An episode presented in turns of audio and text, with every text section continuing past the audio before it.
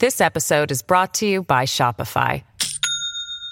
Do you have a point of sale system you can trust, or is it a real POS? You need Shopify for retail. From accepting payments to managing inventory, Shopify POS has everything you need to sell in person. Go to shopify.com slash system, all lowercase, to take your retail business to the next level today. That's shopify.com slash system. TBS ポッドキャスト発信型ニュースプロジェクト荻上チキセッション時刻は7時になりました。TBS ラジオキーステーションに生放送でお送りしている、おぎえちきセッション。パーソナリティのおぎえちきです。南部ひろみです。ここからお聞きいただく各地元放送局の皆さん、今夜もどうぞよろしくお願いいたします。お願いします。では、ここで日替わりコメンテーターの登場。今日の担当、認定 NPO 法人ダイアログフォーピープル副代表でフォトジャーナリストの安田なつきさんです。こんばんは。よろしくお願いします。お願いいたします。えー安田なつきさんはフォトジャーナリストとして、東南アジア、中東、アフリカ、日本国内で難民や貧困、災害を中心に取材をされておられます。著書に国籍と衣装、兄への手紙などがあります。はい。はい。というわけで、はい。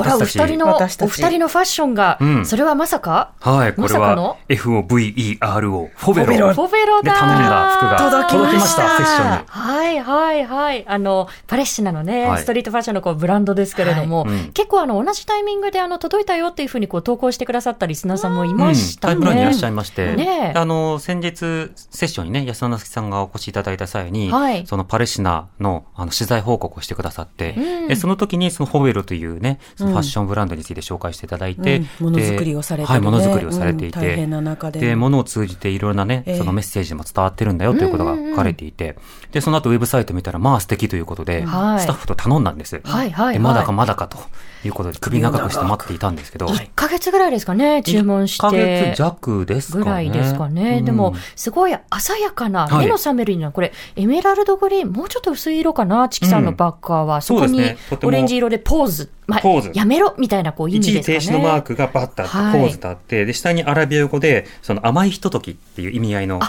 葉が書かれてるんですけど、要は停戦したその時間、攻撃がやんだ時間がどれだけ大事なのかっていうようなことが、実は伝わるんだけど、パッと見はとってもおしゃれなね。フーディーというで、ことになります。南部さんは黒い T シャツにあの白いね、はい。あの音符が書かれていて。音符が五。線譜に、あの、メロディーが描かれてるやつを、はいはい。音楽があると思って、はいはい。こう選んで購入したんですけど。で、、それになんと赤のあ、今日はね、ちょっと、緑のスカートをか組み合わせてくださっているので、はい。パレスチナの旗カラーですね。そうですね。あの安田さんがあの、スイカのね、をモチーフの話をしてくださってたんで、国旗の色とスイカの色が同じだから。そうそうそうそうですね。国旗をこう、まあ、旗をこう振ることができなかったこう時代には、うん。やっぱりそれをこうパレスチナのこう旗に模して、まあ、象徴化したっていうこう経緯があったりですとかっていうこともね、あったりしましたけれど、はい。あともう一つですね実は今日なんか毎週いろんなものをこうお届けしているんですけれども、はいはいお二人にこうお届けしたものがありまして私が大好きなも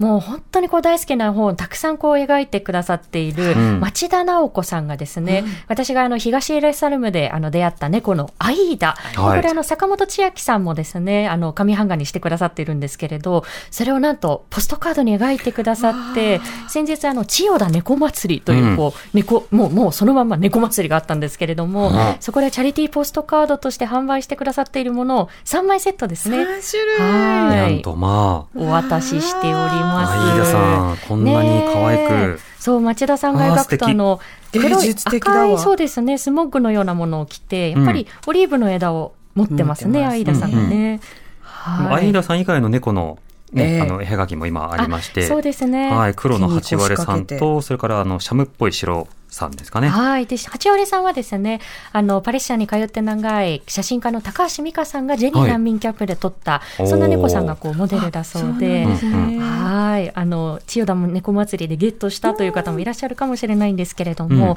町田さんの作品どれも素晴らしいので、皆さんにもぜひ触れてもらえたらなと思います。はい。そして安田さんもフォベロのフーディーをあ、今日そうです。は着ていらっしゃいますね。そうです。スイカです。スイカドスイカです。うん今日は揃いましたね。揃いましたねなんか嬉しいなあの私この色すごい気に入ってまして、はいあのちょっとエピソードを言いますと、ウェブサイトでね、あの気になる商品をいくつか選んでって、それをこう注文していったんですが、頼ん頼んでない色が届いてしまったんです。ほうほうほう。で、おやおやおや、まあまあまあ、そんなこともあろうかということで着てみたら、想像していたよりも似合うそう、色になっていて。珍しいですよね。その色着てるの。あんまそうスタンダードな紺っね。ぽいやつを頼んだつもりだったんですよ、私は。はいはいそしたら鮮やかなエメラルドグリーンが届いていて、いやいや、まさかこんな陰キャの私が着るにはということですっぽり被ったらすっごい素敵なんです。新しい自分を発見しましたねポベロのおかげだ。ありがとうとあいうことで。りがとう、ポベロ。まあこんな一期一会もね、含めてね、うんご愛嬌、そして嬉しいなというような、いや、もしかしたらね、このラジオで紹介をしたことによって、はい注文が殺到したゆえのかもしれないですしね。私の色のやつが誰かのところに行ってるかもしれませんが、そうかもしれない。お互い様ということで、ね。それぞれ、はい、あの、着こなしていきましょう。はい、そんなスペシャル感も楽しんでもらえたらなと。私のものとか以外の皆さんはいのところにはちゃんとしたものが届いてるので、あの、ちょっとしたエピソードが舞い込んだなという感じですが、うんうんでも安田さんのところにもね、たくさん、あの、買われたものは届きましたもんね。そうですね。で、あの、私たち今着てるのが、あの、まあ、冬に着れるような暖かいパーカーなんですけれど、うんうんまあ、間もなく暖かい季節にもこうやってくるので、はい今度は T シャツとかね、夏服なんかもこう頼みたいななんていうことは思いますね。私、長袖シャツももう一枚買いまして。あら、ロンティー。つあ追加でですか？あ、いや、もっとあの、一緒に届きまして。ああ、そうですか。だから春頃になったらお、そのシャツを着ている私が、例えばツイッター X、ツイッターにこうポストされている写真なんかでお見られるかもしれませんな。楽しみ、楽しみ。そんなことも楽しみにしております。はい。では、安田さんと一緒にここまでのニュース振り返っていきたいと思います。自民党の裏金事件をめぐり国会では立憲民主党の野田元総理が岸田総理に対し政治倫理審査会の完全公開を求めるなど野党側の追及が続きました。岸田総理は安倍派幹部らに説明責任を果たすよう働きかけていく考えを示しましたが政倫審の公開に関しては国会が判断することだとして具体的な言及は避けました。一方、与野党は参議院の政治倫理審査会を明日開催することで合意しました。参議院で政倫審が開催されるのは初めてです。連休明けの今日東京株式市場の日経平均株価は一時3万9300円台をつけました。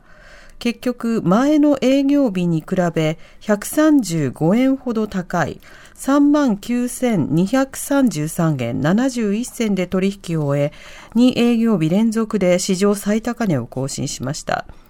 先週末までのアメリカ株が総じて堅調だったことを交換したものとみられます。アメリカのサリバン大統領補佐官は23日に行われたイスラエルと仲介国のアメリカ、エジプト、カタールの協議で人質解放と一時停戦に向けた案について基本的な内容で合意したと CNN テレビのインタビューで明らかにしました。一方、イスラエルのネタニヤフ首相は100万人以上が避難するガザ南部のラファでラファでの地上作戦について交渉で合意すれば多少遅れるだろうが必ず行われるとしハマスと合意できたとしても作戦に踏み切る考えを示しました。ロシアのプーチン政権によるウクライナ侵攻の開始から3年目に入る中ゼレンスキー大統領は25日の会見でこれまでにウクライナ兵3万1000人が死亡したと明らかにしました。負傷者の数についてはロシア側を利するとして明らかにしていません。2017年、東名高速で一家4人が死傷した煽り運転事故の2回目の控訴審で、東京高裁の安藤明裁判長は懲役18年とした一審判決を支持し、石橋和歩被告の控訴を棄却しました。石橋被告は家族が乗るワゴン車に対し煽り運転をし、高速道路上に停車させ、後続のトラックの追突を招いて、夫婦を死亡させた危険運転致死傷の罪などに問われています。おしまいに、能登半島地震で被災した建物のうち、二次災害につながる恐れがある建物について、公費を使って緊急解体する作業が今日から石川県珠洲市で始まりました。今回の能登半島地震では、半壊以上と判定された建物を行政の負担で取り壊す公費解体制度が設けられていますが、開始時期は自治体によってばらつきがあり、珠洲市では来月下旬を見込んでいます。さて今日はフォトジャーナリストの安田なつきさんとご一緒です。安田さん気になったニュースはいかがでしょうか？そうですね。あの、ガザの、特にその、南部ラファーにこれからこう地上侵攻にこう踏み切られてしまうのかということ、まさに瀬戸際のこう時期だと思うんですけれども、うんまああの、様々な声がラファにいるこう知人からも届いてくるんですけれども、はいやはりこう軍事侵攻だったりですとか、空爆、地上侵攻だけではなくて、もうあらゆることがこう人命をこう脅かしている状況というのが、まあこの140日以上にわたって続いているわけですよね。うんで、ラファにいる私のこう知人は、まあ昨年、まあ、長女を出産したばかりなんですけれども、やはりこう、母乳が十分な量出ないんだということをこう、連絡をくれたばかりなんですよね。栄養も足りないし、ストレスなども影響しますしね。おっしゃる通りですね。で、どちらもこう影響して、で、常にこう自分のこう赤ちゃんがお腹を空かせているかといって、まあ、例えばじゃあ粉ミルクが自由に手に入るようなこう環境ではないわけですよね。で、そうしたことがやはりこう母子ともにじわじわ、あの自分たちのことを追い詰めているというメッセージが、まさに昨日届いたばかりなんですよね。はい。で、一方でその人々が、まあ、一部取り残されているこう北部ですよね。うん。で、最初にこう大規模なあの侵攻に踏み切られたのが、まあ、この北部をこう中心にしたことでしたけれども、はい。まだその北部にもこう残っている人たちというのがいるんですが、うん。そこに対する食料搬入というのもこううまくいっていないそうなんですよね。うん。で、あの、国連の世界食糧計画、WFP ですね、が、まあ、この食料配給というのをこう一時、まあ、中断せざるを得ない状況だということをこう発表していて、はいで、なぜかというと、まあ、そもそもその、まあ、はその中断をこう発表する前も、あの、3週間にわたって食料搬入がこうできないという状況があって、うんなぜかというと、こう北部に食料を搬入するためには、イスラエルをこう経由しますよね。はい。で、その食料などをこう運んでいるようなトラックが、まあ、イスラエル側で、まあ、様々な妨害になっている、うんまあ、トラックがこう止められたりですとか、まあ、そのトラックがこう襲われてしまったりです市民にとか。嫌がらせされたりとかっていう動画もありますよね。そうですね。それによって、まあ、スムーズにこう行うことができなかったということが、まず一つ。で、そうすると、こう、食料が搬入されないことによって、まあ、人々がますます飢餓状態に置かれていきますよね。うんで、久しぶりにこう、わずかなこう食料が搬入できたという時に、例えばその搬入されたこうトラックに、もう我先にとこう人が殺到するわけですよね。うんで、安全な環境で食料配布がとてもできるような状況ではないということで、まあそうした環境下で食料配布というのがうまくいっていないということが発表されている。うんまあでもそれはそうですよね。そうです自分が飢餓状態に置かれている、自分のこう家族が飢えて死ぬかもしれないという時に、やはりそこにこう人が殺到するというのは、こう、まあ、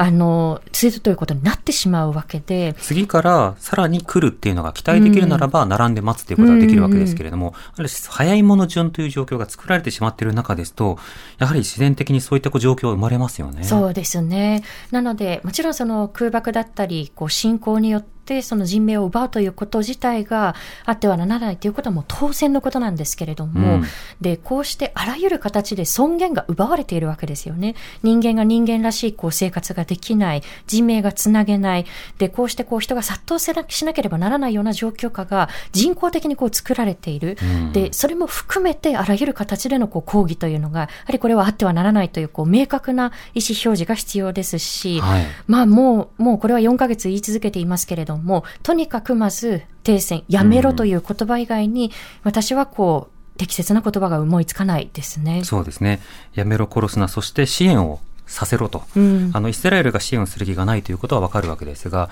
しかしながらその周辺国など、そして国連機関などが様々な支援をしたいというふうに言っているような状況が止められている。そしてあの NGO、日本の NGO などもね、現地支援をずっと続けてきていたりもしたので、そうした方々も今活動を止められているという状況があるわけですね。停戦しなければそうした活動の再開ができない以上、まずは停戦。これしかないということですよね。そうですね。で、あの、これはまあ、あの、もう少し長期的な話になってしまうかもしれないですけれども、やはり、まあ、人道支援をこうしっかりつなぐような状況をまず緊急的にこう作っていくうんに加えて、そもそも支援を受けなければ人が生きていくことができないような封鎖だったりですとか、はい占領だったり、そのものにもやはりこうメスを入れていかなければならないと思います。うん、となると二国家共存、そしてまあ長期的な安定、これをどういうふうに達成するのかということ、ここについては今見通しすら語れないような状況になっているけれども、本来はそこだというところに立ち返らなくてはいけないですよね。そうですね。あの、まずはやはりこう理不尽な、まあ、人間を人間として扱わないような、こう、暴構造的な、こう、暴力をやめていくということですよね。そうですね。ではこの後、あの、安田夏樹さんにお話を伺うフロントラインセッションです。This episode is brought to you by Shopify. Do you have a point of sale system you can trust, or is it a real POS? You need Shopify for retail. From accepting payments to managing inventory, Shopify POS has everything you need to sell in person. Go to shopify.com slash system, all lowercase, to take your retail business to the next level today. That's shopify.com slash system. 発信型ニュースプロジェクト荻上チキセッション ここからはフロントラインセッション、日替わりゲストが今一番気になるトピックスについてお話しくださいます。今日は認定 NPO 法人ダイアログフォーピープル副代表でフォトジャーナリストの安田夏樹さんです。よろしくお願いおします。願いします。お願いします。さて安田さん、今日はどんなテーマでしょうか？はい、今日はですね、あの、公人、まあ、公の人として、あ書いて公人ですね。はい。による、まあ、差別の扇動だったり、あるいはその加担についてと、まあ、それからそうしたことをこう受けてしまった場合の救済窓口のこう課題について皆さんにお話をしていきたいと思うんですけれども、はい。はい。まあ、あの、先日ですね、私自身がネット上で受けたヘイトスピーチ、まあ、これに関するこう判決が出まして、うん。で先週のこう水曜日にこの番組でもあの、電話でご報告をさせていただいて、あ、その時、チキさんお休みでしたね。その時は、はい、私、はい風邪で。うん、おはい。帰りなさいませ。ちなみに今、あの、喉がガサッとしてるのは、これ花粉で、あの、一旦治った経由で今度花粉が舞い降りてきて、おで大事に、はい。お大事に。花粉ゼロをね、ぜひ公約として掲げた人そうだは、そうだ。言葉に責任を持って何年前だっけ、ね。そうだ、その公人の責任も問わなければならないんですよね。そうですね。まあ、それははい置いて、まあ、でもその後人もまたヘイトの話があるんですが、まあ、そうですそうです。れとは別に。はい、。ですね。あのーまあ、あの、ちょっと経緯をこう説明しますと、まあ、先日ですね、そのヘイトスピーチをこう受けた、その、まあ、判決が出ましたよということをここでは報告させてもらったんですけれども、うん実はもう一つ記者会見で報告をしたことがありました。はいで、とある区議が投稿した、あの、私に対するこう投稿が、大量のこう差別書き込みをこう生み出してしまい、うん。それに対して法務局の窓口に人権侵犯を申し立てて、そのこう、まあ、多くが認められたということをこう改めて皆さんにこうお伝えしてみたいと思うんですよね。はい。で、あの、経緯でを少し振り返ってみたいと思うんですけれども、お願いしますちょっと2年ほど遡るんですが、はい。2022年の7月、安倍元首相が殺害される事件が起きましたよね。うん。で、その後すぐに、まあ、安倍首相を、まあ、に対して国葬を取り行うんだということが報じられ、はい。まあ、このセッションでもこう大きくその問題については扱ってきましたよね。何なのって感じで。ね、国葬の本なんかもこう作ってましたし。いな。そう、あの、いろんなこう問題があったと思うんですよね。皆さんもこう振り返っていただけると。で、まあ、例えばその、まあ、そもそもこう、まあ、特定の人物に対してこう国葬を行うということそのものだったり、あるいはその決定の仕方、プロセスはどうなのだったりですとか、はいそれをこの2022年の7月末頃の、まあ、TBS のサンデーモーニングという私が、あの、月に1回ほど出演しているこう番組があるんですが、まあ、そこでやはりそうしたことも含めて民主主義に反するんではないかという、まあ、そういった趣旨のこうコメントをしたんですよね。はい。で、まあ、当然その公のこう場でのこう発言って、まあ、論評だったりですとか、うん。批判の対象になるものですし、それはもちろん自然なことなんですけれども、中には、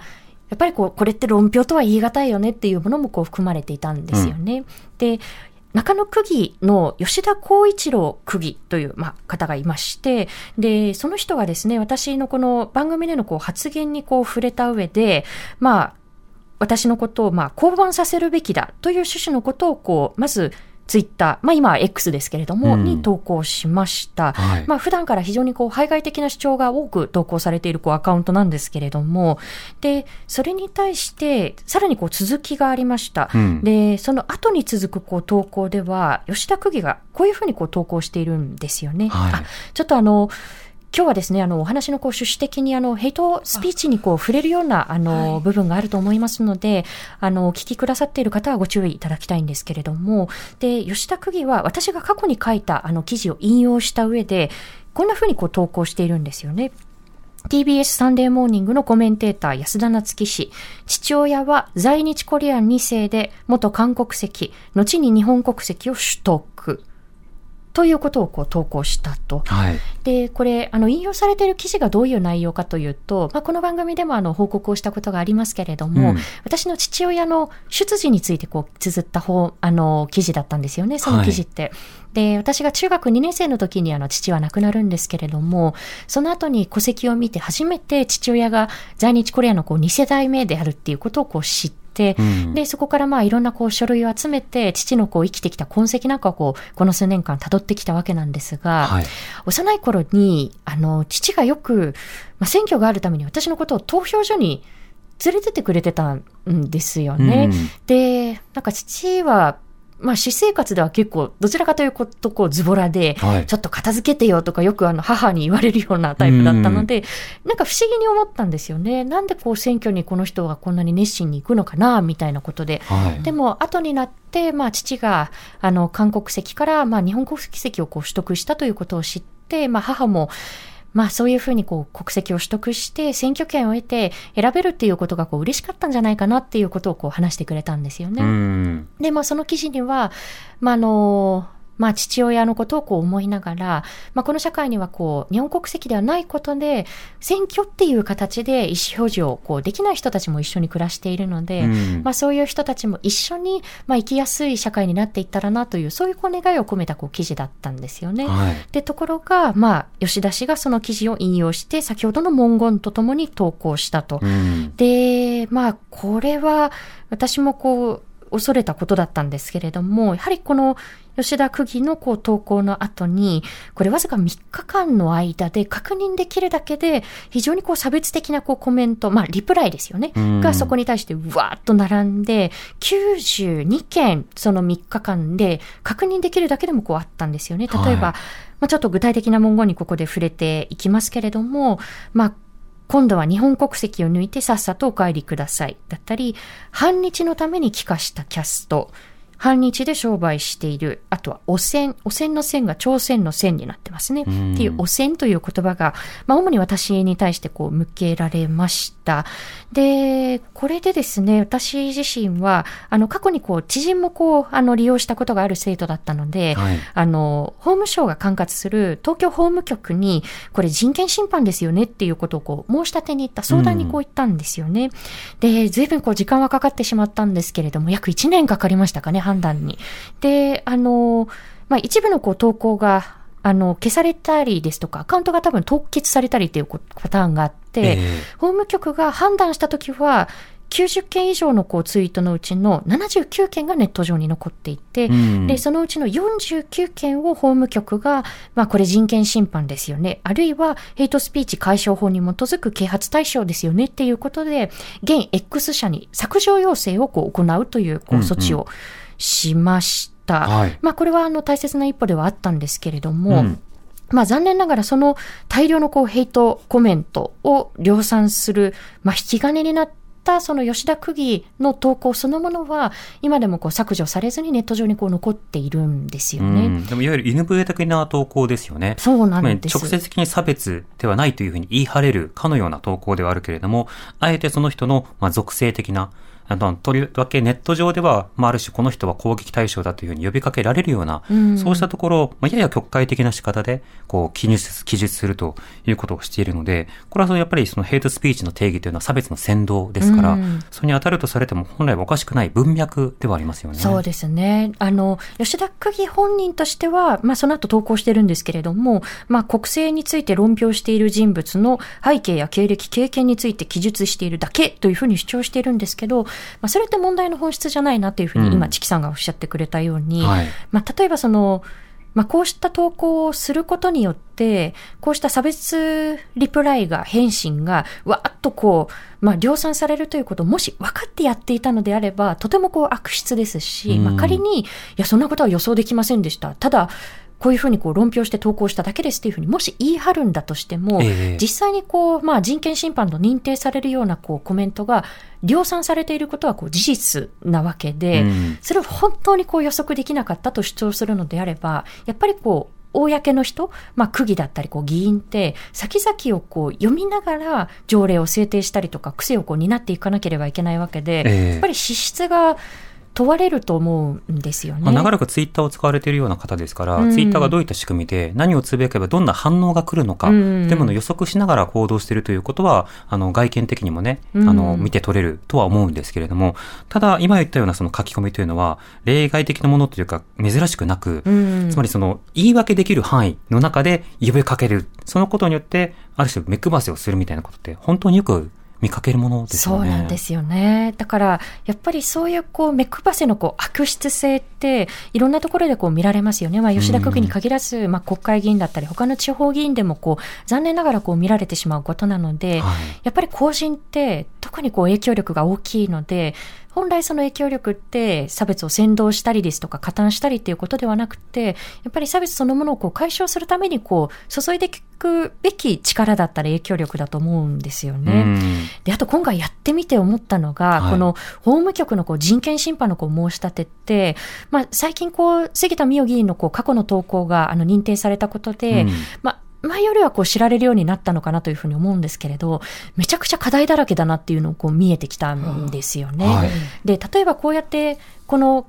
例えばツイッターの現 X の投稿を人権侵犯ですっていうふうにこう認定しました。うんこれはヘイトスピーチ解消法の、まあ、啓発対象ですってみなしましたというふうになったら、私のイメージの中では、法務省が例えば正式的な、正式な書類を作成して、はいこう X 社にこういう投稿があって、これは差別ですっていうふうにこう送ってくれるのかなと思ったら、うんまさかの私たちが同じとやっているのと同じ、その投稿にあの通報ボタンついてますよね。はいはいはい。あれをポチッとしてるだけなんですって。ああ、あの、右上の3点リーダーのメニューみたいな欄から、この、このポストを通報するっていうところから法務省さんが、はい、通報しましたみたいな。そう。それに1年かけたんですかそうです。だから、あの、最初にこう相談をした時にですね、はい。ご自身でも通報できますけど、なんでこう相談しに来るんですか的なことを言われたんですよ。えじゃあなんで人権救済制度があるんですか？びっくりしますよね。ほいやー、びっくりしました。で、最初はその意味がよくわからなかったんですけど、うん。そういうことかと思って、だもちろんその、貢献力をこう、例えばこう乱用する形で、こうう、言論をこう縛るようなことだったり、抑圧することがあってはならないんですけど、はい。でも少なくとも法的にこれは問題だよね、ヘイスピットスピーチだよねっていうふうに、明らかにこう、明確なものに関しては、うん。もっとやり方あるんじゃないかなっていうふうにこう思ったんですよね。自治体の場合だと、代わりに、例えば意見申し立てを行ったりとか、うん。削除要請を行ったりとかっていうことをするような場所もあるじゃないですか。モニタリングをそうですね、ええ。自主的にこうしたりっていうところもこうありますよね。うん。いやーなんか非常にこう残念だなと思いましたしうん、例えばその認定したものとしていないものっていうのがこう分かれているんですけれども、ねなぜ認定しないのかということを説明してくれないんですよね。うんあの、で、認定したものは認定したもので、じゃあそれをなぜ認定したのか、名誉毀損なのか、侮辱なのか、あるいは、まあ、あの、差別的な投稿なのか、その類型というものを全くこう開示してくれないのでうん、やっぱり相談した側としては、非常にこう、もやっとしたものが残る、こう、納得感のないものだなというふうにこう思うんですよね。そうですね。まあそうしますと、インターネット上でどのような仕方で、その法律を執行していくのか、責任を取っていくのか、ヘイトを減らすのか、こうしたことについて、今、まあ、できること、民事訴訟とか、そうしたようなものとかいろいろある中でも、人権救済が不十分だという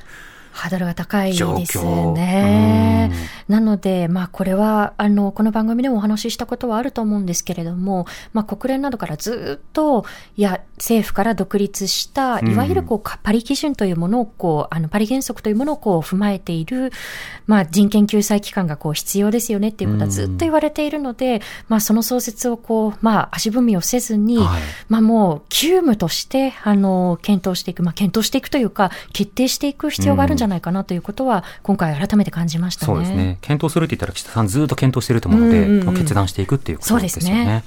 安田さん、ありがとうございました。ありがとうございました。えー明日はフリーアナウンサーで防災士の奥村夏美さんが担当です。お知らせに続いて、週刊自動車批評小沢浩二のカーグルメです。Create a better future and new values with you. 荻上チキ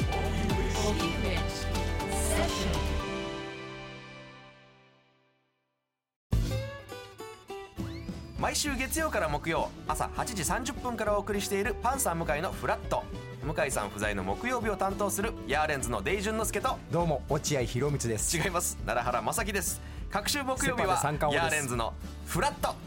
せーの聞いてね